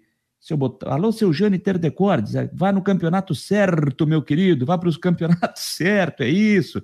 Vamos lá, vamos, vamos citar aqui a rodada de número 37, a penúltima é, da competição. Deixa eu chegar aqui, eu chegarei, eu chegarei, eu chegarei, cheguei. 37 rodada, que começa amanhã, às 9 horas da noite, com Sampaio, Correio e Cruzeiro. Na sexta-feira, 7 horas da noite, tem Vasco e Remo. Na sexta-feira, também às 7 da noite, tem Brusque e Operário. Às 9 e meia, tem Vila Nova e Londrina. No sábado, 4 e meia da tarde, tem Confiança e Ponte Preta. No domingo, 4 da tarde, tem Curitiba e CSA. Ainda no domingo, 4 da tarde, tem Brasil de Pelotas e Botafogo. O jogo do Náutico e o Havaí passou das 18h30 para as 19 horas, atendendo um pedido da televisão. Náutico e Havaí domingo, 7 horas da noite.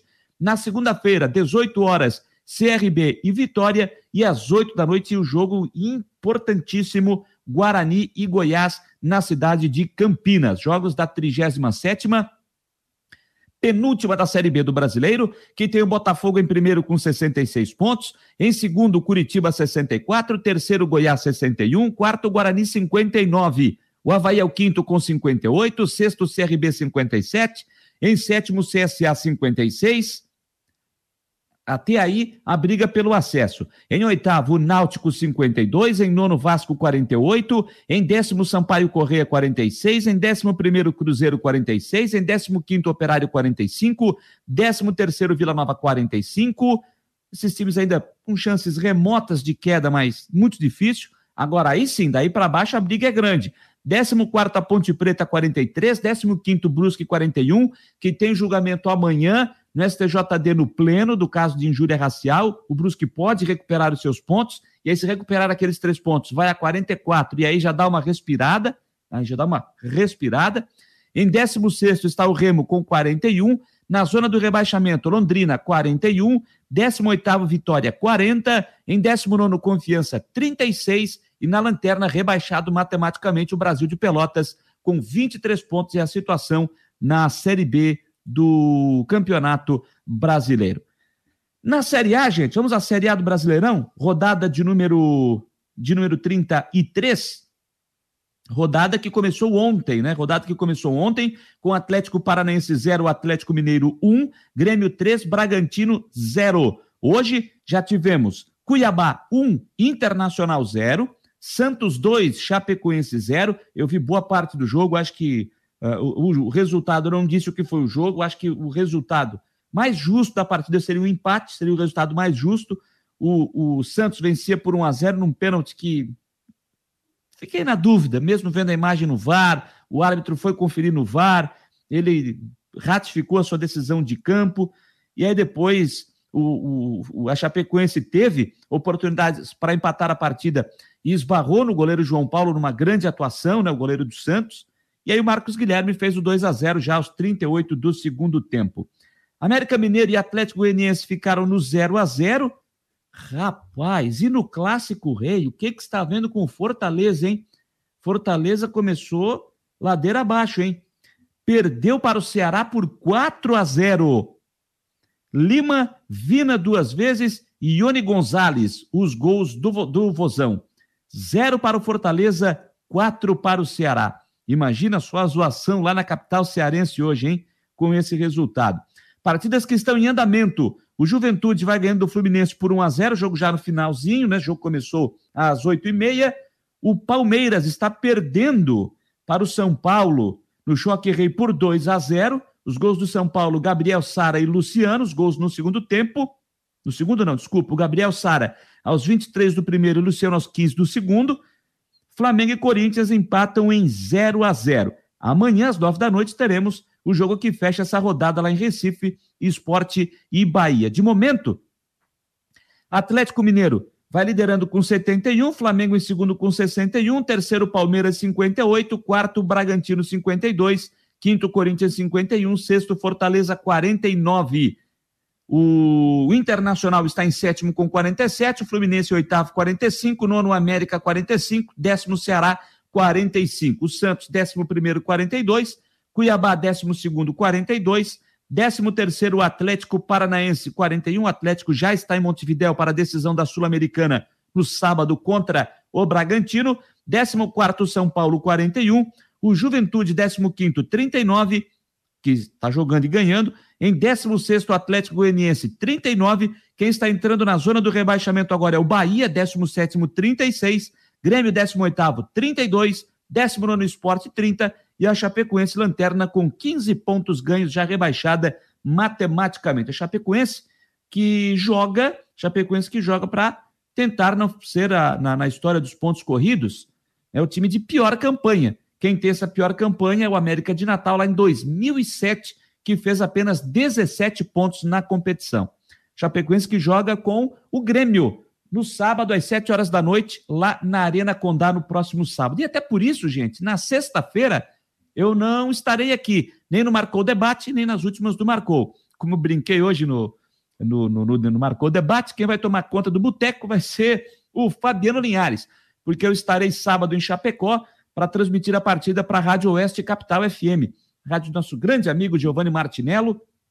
Já fiz alguns jogos para eles, então estarei lá no sábado. Então, na sexta-feira eu já viajo a Chapecó, saio de manhã cedinho daqui, né? Então, não estarei aqui na sexta-feira. O Fabiano Linhares toma conta do boteco e aí a gente vai se encontrar na segunda-feira de volta aqui nos horários nas plataformas do Marcou. 10 horas 17 minutos, 10 e 17. Hoje ele está chegando um pouquinho mais tarde. É, em nome de imobiliária Steinhaus, está chegando ele.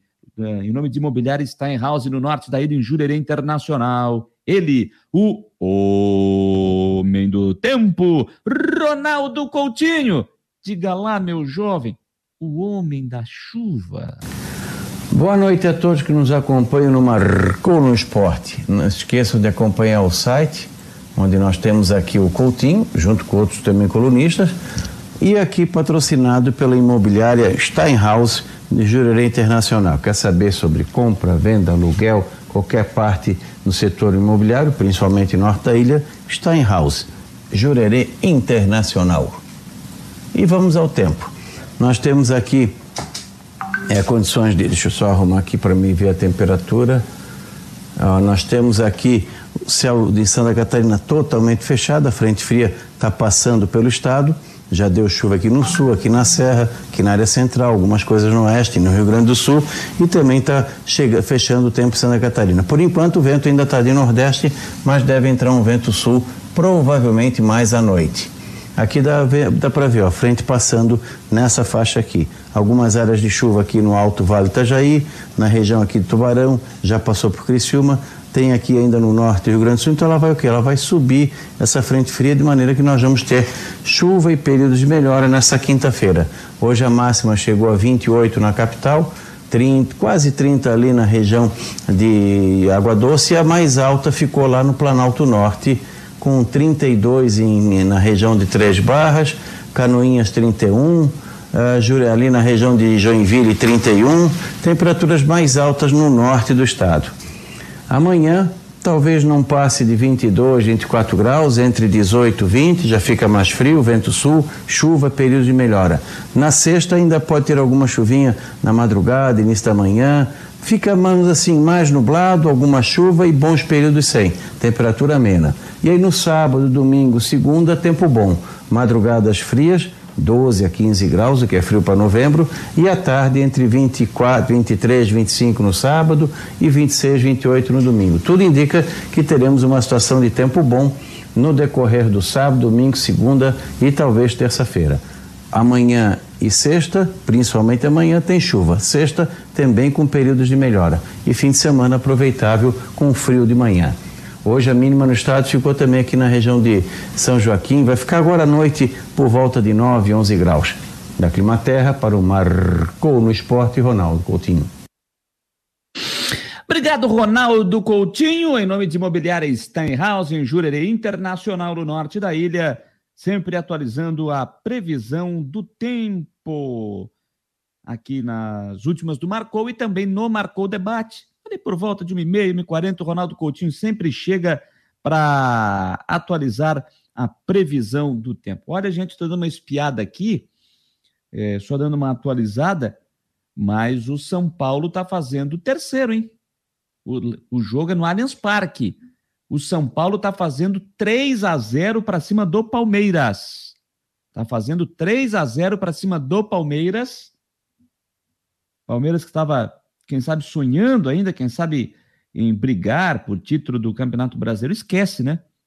Esquece. Bem que tanto Flamengo e, e, Palmeiras também é, esquece, né? Porque por mais que eles façam a sua parte, eu acho que o Atlético Mineiro é que não vai dar chance para o azar, né? Então, o Atlético Mineiro é, vai ser o campeão da série, da série A do Campeonato Brasileiro. Estou vendo aqui a distância, né? Que o, que o, é o Gabriel Sara está fazendo o terceiro gol, 45 do segundo tempo, e está sendo tá tendo a checagem do VAR para ver se vai ser validado esse gol do São Paulo lá no Allianz Parque. Já já a gente confirma, ver se o VAR vai validar esse gol o gol da equipe do São Paulo. O Rodrigo Hernandes também está por aqui, dizendo que está ligado no programa. Beleza, Rodrigo, obrigado aí por estar conosco aqui nas últimas do Marco, que agora vai falar do Figueirense, já começa, né, a pensar, a pensar na temporada de 2022. Antes, deixa eu só dizer que o gol do São Paulo não valeu, o terceiro. Não, foi marcado impedimento no começo da jogada, então não valeu o terceiro gol do São Paulo. Finalzinho de jogo segue Palmeiras 0, São Paulo 2 lá no Allianz Parque. Agora sim, o Figueirense que conquistou o título da Copa Santa Catarina na última segunda-feira, fechou a temporada, agora é planejar 2022. Diga lá, Jean Romero.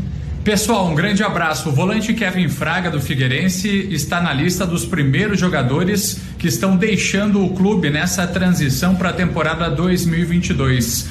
Ele fez um post em sua rede social oficial agradecendo o Figueirense e dizendo um até logo. São mudanças que acontecem daqui para frente no grupo de jogadores, no elenco do Furacão que conquistou o tricampeonato da Copa Santa Catarina. A gente está acompanhando as atualizações. Nós conversamos também com o atacante Andrew, que tem contrato inclusive até o próximo ano com o Furacão.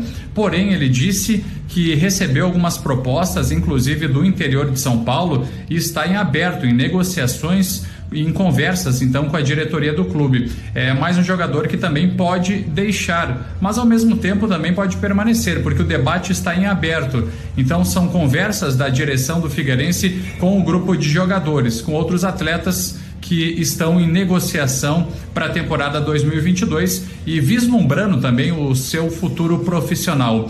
O técnico Jorginho também tem toda essa expectativa que a gente está acompanhando se o profissional vai ficar ou vai sair do Figueirense. A gente tem ah, acompanhado, monitorado, inclusive eh, para os próximos dias deve sair uma decisão oficial que será anunciada então pelo Figueirense. São situações que a gente continua acompanhando. Enquanto isso, os jogadores é, que permanecem com o contrato seguem com os treinamentos no CFT do Camberela até o final desse mês. Depois, em dezembro, as merecidas férias, especialmente depois de uma conquista da Copa Santa Catarina, que dá a vaga direta é, para a disputa então da Copa do Brasil e também a disputa do título da Recopa Catarinense diante do rival Havaí.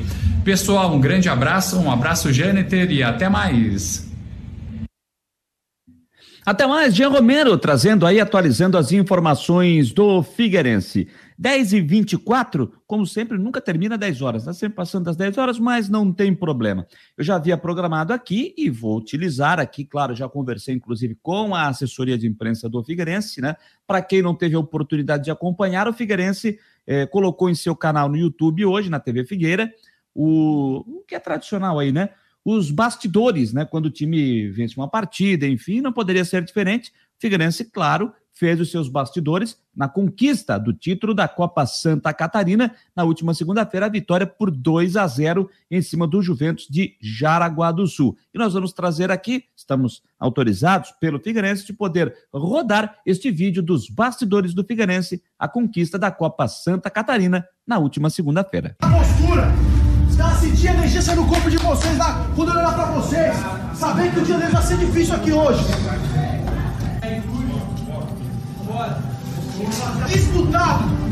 Disputa, não tem outra palavra, você disputar, competir. Olha aí. Eles estão contra-ataque dele, já para fora da jogada, não pode ter contra-ataque.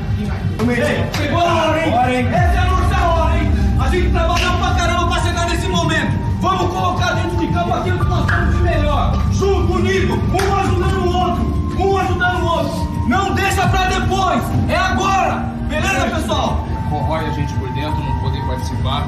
Acompanhei vocês na viagem. Eu queria dizer uma coisa, cara. Não tem coisa melhor do que a gente entrar pra história de um clube, cara. E hoje a gente vai ter a oportunidade. A maioria daqui está disputando a primeira final como profissional, garotos novos aqui, ó. E fica marcado, vai passar 10, 20 anos. Ah, o Figueirense em 2021, o Figueirense foi campeão. Passou um ano difícil do caralho, mas no final acabou com alegria, com satisfação. Então vamos subir lá naquele caralho lá e vamos buscar porque eu esse direito nosso, cara, que é ser campeão dessa porra aí. Eu me emocionei com o professor falando ali, cara. Eu tô é no final da minha carreira. E eu quero sair daqui com alegria, cara. Com satisfação, vou mostrar pro meu filho, pro meu neto, caralho que for. Vamos entrar nessa porra.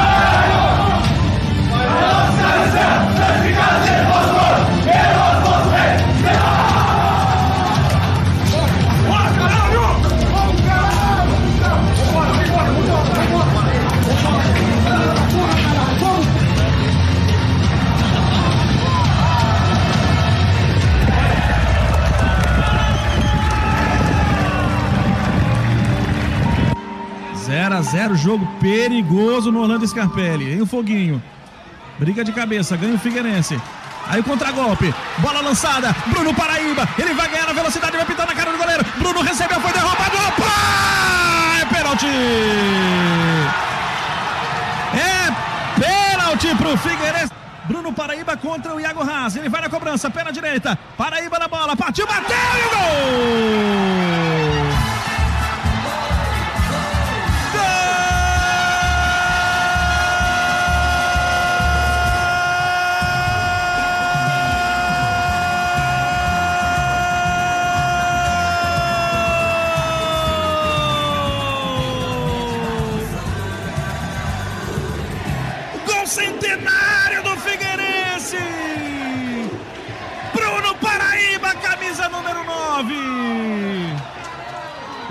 Gol que pode garantir o título no ano do centenário do Figueira contra o Juventus aqui no Scarpelli.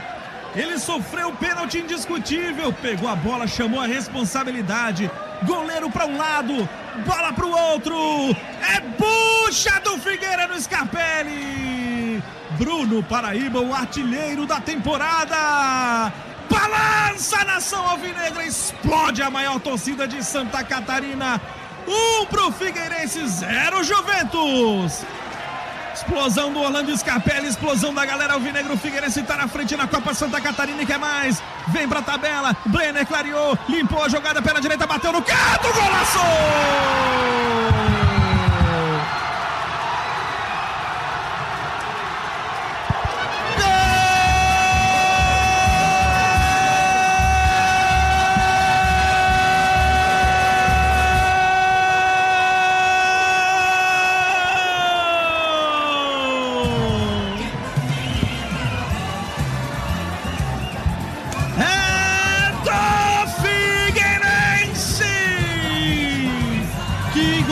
Golaço do Figueira!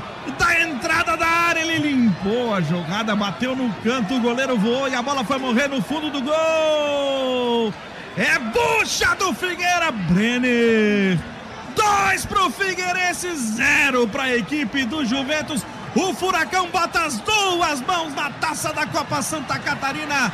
Vaga na Copa do Brasil. É gigante esse Figueirense. É imenso esse Figueirense. A galera explode no Scarpelli no Brasil e no mundo.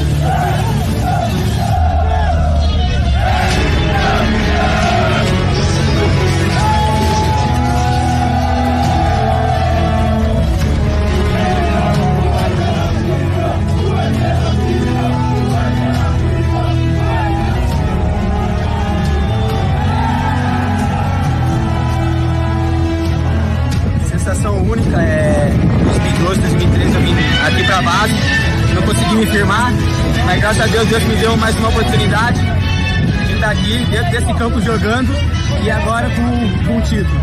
Só agradecer a Deus e ao Figueirense por acreditar em mim. Valeu? Cara, é um momento assim que não dá pra explicar, só tem que agradecer mesmo a Deus. Um, foi uma benção de Deus na minha vida. Desde que eu acordei é, de manhã, perdi minha mãe, Curitiba. E eu grande aniversário dela, por coincidência. Hoje presenteado. Muito Um dia eu falei que eu mostrei ela pra muitos e hoje ela tá aqui. Te amo, mãe. Indiscutível, né? É... Tô muito feliz poder ter marcado o gol na final, ajudado o Figueirense a conquistar esse título nesse ano tão difícil. Mas a gente sabia da nossa qualidade e a gente não desistiu. Trabalhamos pra caramba pra no fim ser coroado. Feliz pelo título com essa camisa, esse time tão grande. É, feliz também, o retorno tá um ano tão difícil, tá conquistando o título, junto com esse grupo é, trabalhador.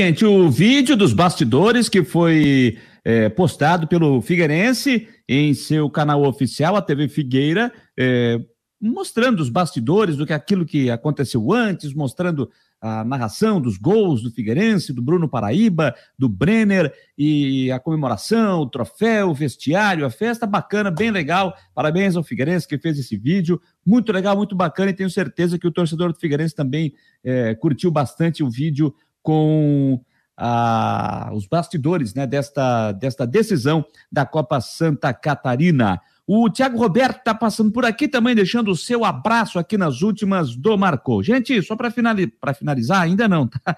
Eu queria dizer outra coisa. É, terminou, tá? Terminou o jogo lá em São Paulo, zero para o Palmeiras, dois para o São Paulo. É, finalizado também Caxias do Sul, Juventude 1, um, Fluminense 0. Série A do Campeonato Brasileiro, 33 terceira rodada. Jogo que está no intervalo no Rio de Janeiro, no Maracanã, Flamengo e Corinthians empatam pelo placar de 0 a 0. Daqui a pouco a gente atualiza todos os resultados e a classificação da Série A do Campeonato Brasileiro de Futebol. Gente, um outro assunto que acabou dominando o dia de hoje, né? Foi o empate entre Argentina e Brasil ontem, 0 a 0, eliminatórias sul-americanas. Mas o fato do árbitro do jogo, o árbitro uruguaio, vou pegar aqui, ó, o árbitro uruguaio não ter expulsado o Otamendi da Argentina no jogo de ontem pela, pela cotovelada que ele deu no Rafinha. O árbitro uruguaio Andrés Cunha. No campo, nada. E nem o outro árbitro uruguaio, o árbitro de vídeo, o Esteban Ostoit, também nada. Nada. E hoje a Comebol decidiu suspender por tempo indeterminado os dois árbitros. E com razão, né, gente? E com razão. Porque é inacreditável que no campo e o árbitro de vídeo entenderem que o lance do Otamendi foi para cartão amarelo, que não foi para expulsão. Uma cotovelada acabou sangrando a boca do Rafinha e eles simplesmente aceitaram e não expulsaram o jogador argentino. Eu falei sobre isso, sobre esse tema hoje no, no, no Marcou Debate. Isso mostra que, os, que o problema de arbitragem aqui na América do Sul não está só no Brasil. Não é só aqui no Brasil. O problema está na arbitragem sul-americana, que a gente tem visto horrores aí também nas, nos jogos de, de, de eliminatória, né? O vídeo foi. O, o, áudio da conversa foi disponibilizado. Eu vou pegar aqui os. A, a fala. Tá? A fala do árbitro de vídeo, do Esteban Ostoit, chefe do VAR do jogo Argentina e Brasil ontem lá em San Juan, na Argentina. Abre aspas. Eu considero que aqui o golpe é com o antebraço, no rosto. com intensidade média. Sim, no rosto. Isso me parece que é falta para cartão amarelo. Não considero cartão vermelho. Fecha aspas. Foi o que disse o Esteban Ostoit, o árbitro de vídeo do Uruguai, no jogo de ontem. Gente, é, é, é lamentável, né? É lamentável. É lamentável. E na entrevista coletiva, pós-jogo, não poderia ser diferente. O técnico Tite soltou os cachorros, né? E com razão. Vou tirar a máscara para falar. E vou falar o que eu falei no vestiário para arbitragem, para quem é um, uma pessoa que emite, e vou, e vou assumir. O Cunha é um extraordinário árbitro. A qualidade técnica dele, as percepções dele altíssimas. Um acompanhamento, uma condição física muito alta. Aspecto disciplinar muito alto. E a arbitragem, ela exige uma equipe de trabalho. E quem está no VAR é simplesmente impossível, vou repetir, hein? É impossível não ver a cotovelada do Otamendi no Rafinha. Quem quer fechar, não estou falando de resultado de jogo. Quem quer ter isenção na análise, ela é muito clara. Ela tem. Isso é determinado o resultado do jogo? Não, não sei. Grande jogo entre os dois? Grande jogo. Tradição, qualidade técnica dos outros. Agora tem um componente que tem que ser igual. E vou dizer mais para quem tem o discernimento de ver, assim como o agradecimento à cidade São de São João, a forma educada que nos recebeu, eu não tive um insulto enquanto eu estive no banco de reserva, não tive um fora dos padrões normais. Muito obrigado, senhor. Muito obrigado por acolher e respeitar o profissional e todos nós. Esse é um lado, eu, eu trouxe o gancho. O outro, árbitro de alto nível de VAR, não pode trabalhar dessa forma. Não pode. Isso é inconcebível. É o inconcebível, é o menos que eu tenho, não é o que eu queria dizer. Não é o termo que eu queria dizer. Eu estou falando que sou educado. Hum.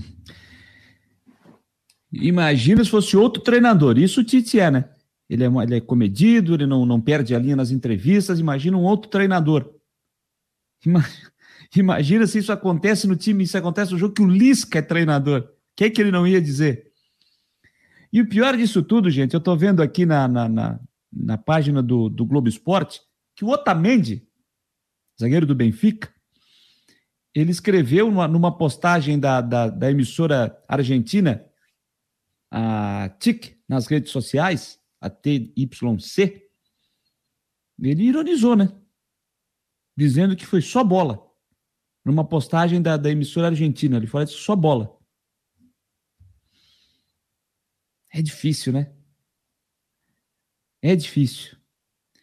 E, e a CBF, e a CBF também, ela vai é, é, pedir uma suspensão, ela vai pedir a suspensão do Otamendi ao Comitê Disciplinar da FIFA. Ela vai fazer esse pedido, tá? É, Matéria que também está postada aqui no, no Globo Esporte. O Departamento Jurídico da CBF vai enviar uma representação ao comitê, ao comitê Disciplinar da FIFA pedindo a suspensão do zagueiro Otamendi da Argentina. É, o jogador deu uma cotovelada em Rafinha no empate em 0 a 0 ontem. É, segundo a nota da CBF, as imagens são claras. Com base nas imagens, vamos pedir ao comitê da FIFA uma punição ao jogador por esse lance covarde. Isso não pode passar impune. Fecha aspas, disse o presidente interino da CBF, Edinaldo Rodrigues, que chegou ao Rio de Janeiro nesta quarta-feira no avião que trazia a delegação brasileira. Então a CBF vai a CBF vai tomar as suas medidas, mas conhecendo a Comebol, já estou até achando uma surpresa a Comebol dar uma punição aos árbitros, porque a Comebol tem como histórico deixar acontecer as coisas, né? Ela não está nem aí. Ela está pensando só em gourmetizar final de Libertadores, final de, de Sul-Americana. E aí o que tem que fazer não faz. Mas ela puniu os árbitros. Agora eu quero ver se ela vai punir o Otamendi. eu quero ver se a Comebol vai punir o Otamendi. Isso eu quero ver. Isso eu quero ver. E quando eu falei em gourmetização, da, que a Comebol está tentando fazer, já falamos aqui, né? Você já leu isso, já ouviu isso aqui, de que a Comebol eh, chegou a pedir à FIFA para que no jogo da, da, decisão da Libertadores entre Flamengo e Palmeiras, no dia 27, sábado da outra semana, eh, fizesse o intervalo de jogo, de que, que, que a FIFA liberasse o intervalo para 25 minutos, para que pudesse fazer um show no intervalo do jogo, como acontece no Super Bowl, a decisão do futebol americano. Claro que a FIFA não permitiu, né?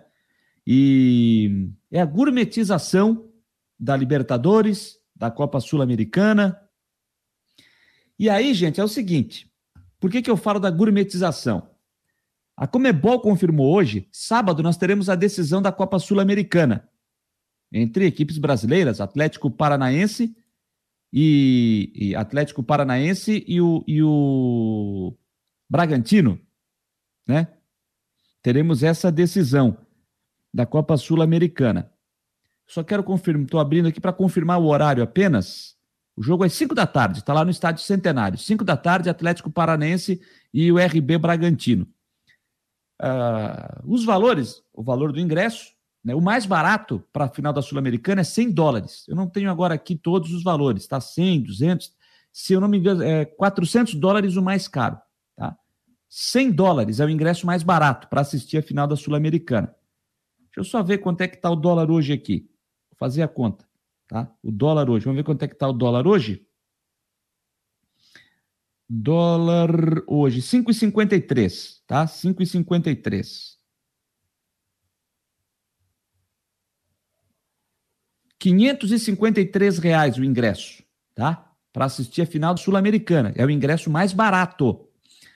E dentro do que a Comebol havia estipulado, ela tinha colocado o espaço para as torcidas de Atlético Paranaense e Bragantino atrás dos gols, tá? Atrás dos gols no Estádio Centenário. Aí o que, a Comebol confirmou hoje? Pela baixa procura dos ingressos, ela resolveu mudar. Então, as torcidas de Atlético Paranaense e Bragantino, elas vão poder ficar nas laterais. Ou seja, para a imagem da televisão, para a imagem da TV, pegar a presença maior do público no estádio centenário porque ficando atrás dos gols, né? Em boa parte do jogo, você fica com aquela imagem da arquibancada frontal, o outro lado, que não teria um grande público. Por conta disso, de torcidas de Bragantino e Atlético Paranense ficarem atrás dos, atrás dos gols. Como a procura de ingresso é baixa, ela confirmou hoje que vai liberar, que vai liberar as laterais para que as torcidas de Atlético Paranense e Bragantino possam estar assistir o jogo dessas posições. Foi gourmetizar o negócio. Agora tá aí, ó. Agora tá aí. É claro que na, no outro final de semana, aí a decisão de Libertadores, Flamengo e Palmeiras, o apelo é bem maior. Não estou aqui desrespeitando e, e, e a questão do Atlético Paranense e do Bragantino. É uma final sul-americana, uma competição importantíssima. Importantíssima, sim. Mas certamente, se o ingresso fosse mais barato, se o ingresso fosse mais barato, o torcedor, o torcedor até iria, porque ele já vai ter um gasto, tá? ele já vai ter um gasto é, com deslocamento até o Uruguai. Não é barato esse deslocamento, já falamos disso aqui em outras oportunidades, o aumento do preço das passagens é, do Brasil para o Uruguai por conta dessas decisões. E aí você vai ter que ter custo com um hotel, já não tem mais hotel também, então precisa dar um jeito de achar onde, aonde se hospedar, porque não tem mais hotel, tudo lotado. E aí fica difícil, né? Então, teve que tomar essa decisão para o jogo de sábado, 5 da tarde, Atlético Paranaense e Bragantino, a decisão da Copa Sul-Americana. Gourmetizou o negócio. Então agora está pagando caro por isso. Gente, não só estranho, tem aqui minhas, minhas canecas, minhas anotações, né? Tem mais, mais anotações aqui na minha agenda, meu bloquinho, eu sou ainda daquele que anota muita coisa no papel né? Com todo esse negócio digital, com toda a tecnologia, mas eu ainda anoto muita coisa no papel. Tenho até coisinha anotada em. Eu não vou botar porque é propaganda, tá? Mas tem coisa anotada até em, em cartãozinho, eu tenho aqui. Até em cartãozinho, para não esquecer das coisas. Eu acho que eu falei de tudo, né? Deixa eu dar uma passada aqui no, no meu roteiro, deixa eu ver se eu falei de tudo. É, ah, é, já que eu falei das competições sul-americanas, aí só para lembrar aqui, tá, gente? Só para lembrar aqui, ó. A Libertadores Feminina vai ter amanhã, quinta-feira, a decisão de terceiro lugar no Paraguai, 5 e meia da tarde, Ferroviária e Nacional do Uruguai. A briga pelo terceiro lugar no futebol feminino na Libertadores. No domingo, aí no, no Uruguai, lá em Montevideo, no estádio Parque Central, às 8 horas da noite, Santa Fé da Colômbia e Corinthians brigam pelo título da Libertadores da América Feminina. O Corinthians, que se classificou, eliminando o Nacional do Uruguai, fazendo 8 a 0. 8 a 0 na semifinal. E o Santa Fé da Colômbia eliminou a Ferroviária nos pênaltis, na fase semifinal. O Santa Fé da Colômbia, que nas quartas de final foi quem eliminou também nos pênaltis o Havaí Kinderman eh, na etapa de mata, na etapa de mata, não é mata-mata, que é jogo único. Então, nas quartas de final, Santa Fé eliminou dois times brasileiros. O Havaí Kinderman, na semifinal, eliminou a equipe da Ferroviária, evitando assim, eu acho que até por uma pequena alegria da Comebol, uma final brasileira também na Libertadores Feminina, já que Sul-Americana, Atlético Paranense e Bragantino. Libertadores, Palmeiras e Flamengo. Se fosse Corinthians e Ferroviária na decisão eh, da Libertadores Feminina, como eu já falei em outras oportunidades aqui, a Comebol iria pirar. Pode ter certeza disso. Então, amanhã tem a decisão do terceiro lugar no Paraguai. A competição foi toda ela realizada no Paraguai, só a final que é no Uruguai. Vai entender, né? É... Amanhã, então, 5 e meia, tem Ferroviária e Nacional do Uruguai, decisão de terceiro lugar. E no domingo, 8 da noite, lá em Montevidéu, no Parque Central, Santa Fé da Colômbia e Corinthians, a decisão da Libertadores da América Feminina. E assim, quero agradecer demais a você que esteve conosco pelo nosso site. Falar nisso, o Fabiano Linhares havia me mandado aqui, deixa eu pegar, para não ficar devendo. É, cadê, cadê, cadê as pessoas que estavam nos acompanhando pelo site? Deixa eu ver aqui onde está marcado com. Vamos ver, olha onde estavam nos acompanhando hoje pelo site, tá? Uberlândia, Rio de Janeiro, São Paulo, Curitiba, e aí ficou tudo azul aqui, nos pontinhos azul aqui em Florianópolis, em, outras, é, em outros pontos aqui, onde mais? Em Buenos Aires, na Argentina, hein? Também nos acompanhando. Ele fez um print aqui, mas aí tem outros que eu não consigo ver. Eu não vou conseguir ver aqui. É, eu não vou conseguir ver. Então, agradecendo a você que esteve aqui em, em todo o país, na América do Sul, em Buenos Aires, também acompanhando as nossas informações aqui nas últimas do Marcou. Últimas do Marcou que volta amanhã, nove da noite. Nove da noite, acho que eu só atualizar aqui. Eu não consigo encerrar nunca, né? Mas só para não ficar devendo a informação, é, o jogo da Série A do Brasileiro, jogo da Série A do Brasileiro, jogo já no segundo tempo, Flamengo e Corinthians 0 a 0 lá no Maracanã. Jogo já no segundo tempo. E a Chapecoense perdeu para o Santos por 2 a 0. Agora sim, Agradecer a você que esteve conosco pelo nosso site marconosport.com.br, para você que nos acompanhou também aqui pelo YouTube, também pelo Instagram, pelo Facebook, pelo Twitter, pelo nosso app. Agradecendo aqui também o Chuteira Preparada. Parabéns, Jâniter, pelo canal. Ficamos felizes por ter nossos parceiros falando sobre nosso futebol catarinense. Valeu, pessoal da Chuteira Preparada. Mandando a sua mensagem aqui conosco, o Thiago Roberto, Denver, o Hernande Rodrigues, o Dagoberto Mafra, o Márcio Oliveira, o Henrique Santos, o Luciano Melo, o Eduardo Samarone, a Tayane Valtrin, o Altair, o Eduardo Araújo Miller, o Marcos Paulo Alves, o Rafael Manfro, o Vitor Valsec de Cortes, o, o Juliano Antônio Nau, quem mais aqui? O Luciano Melo, que eu já falei, e os demais que passaram por aqui e interagiram conosco. Estaremos de volta também amanhã, à uma da tarde, dentro do Marcou Debate com Fabílio Linhares e com o Rodrigo Santos. A todos um abraço, boa noite e até amanhã.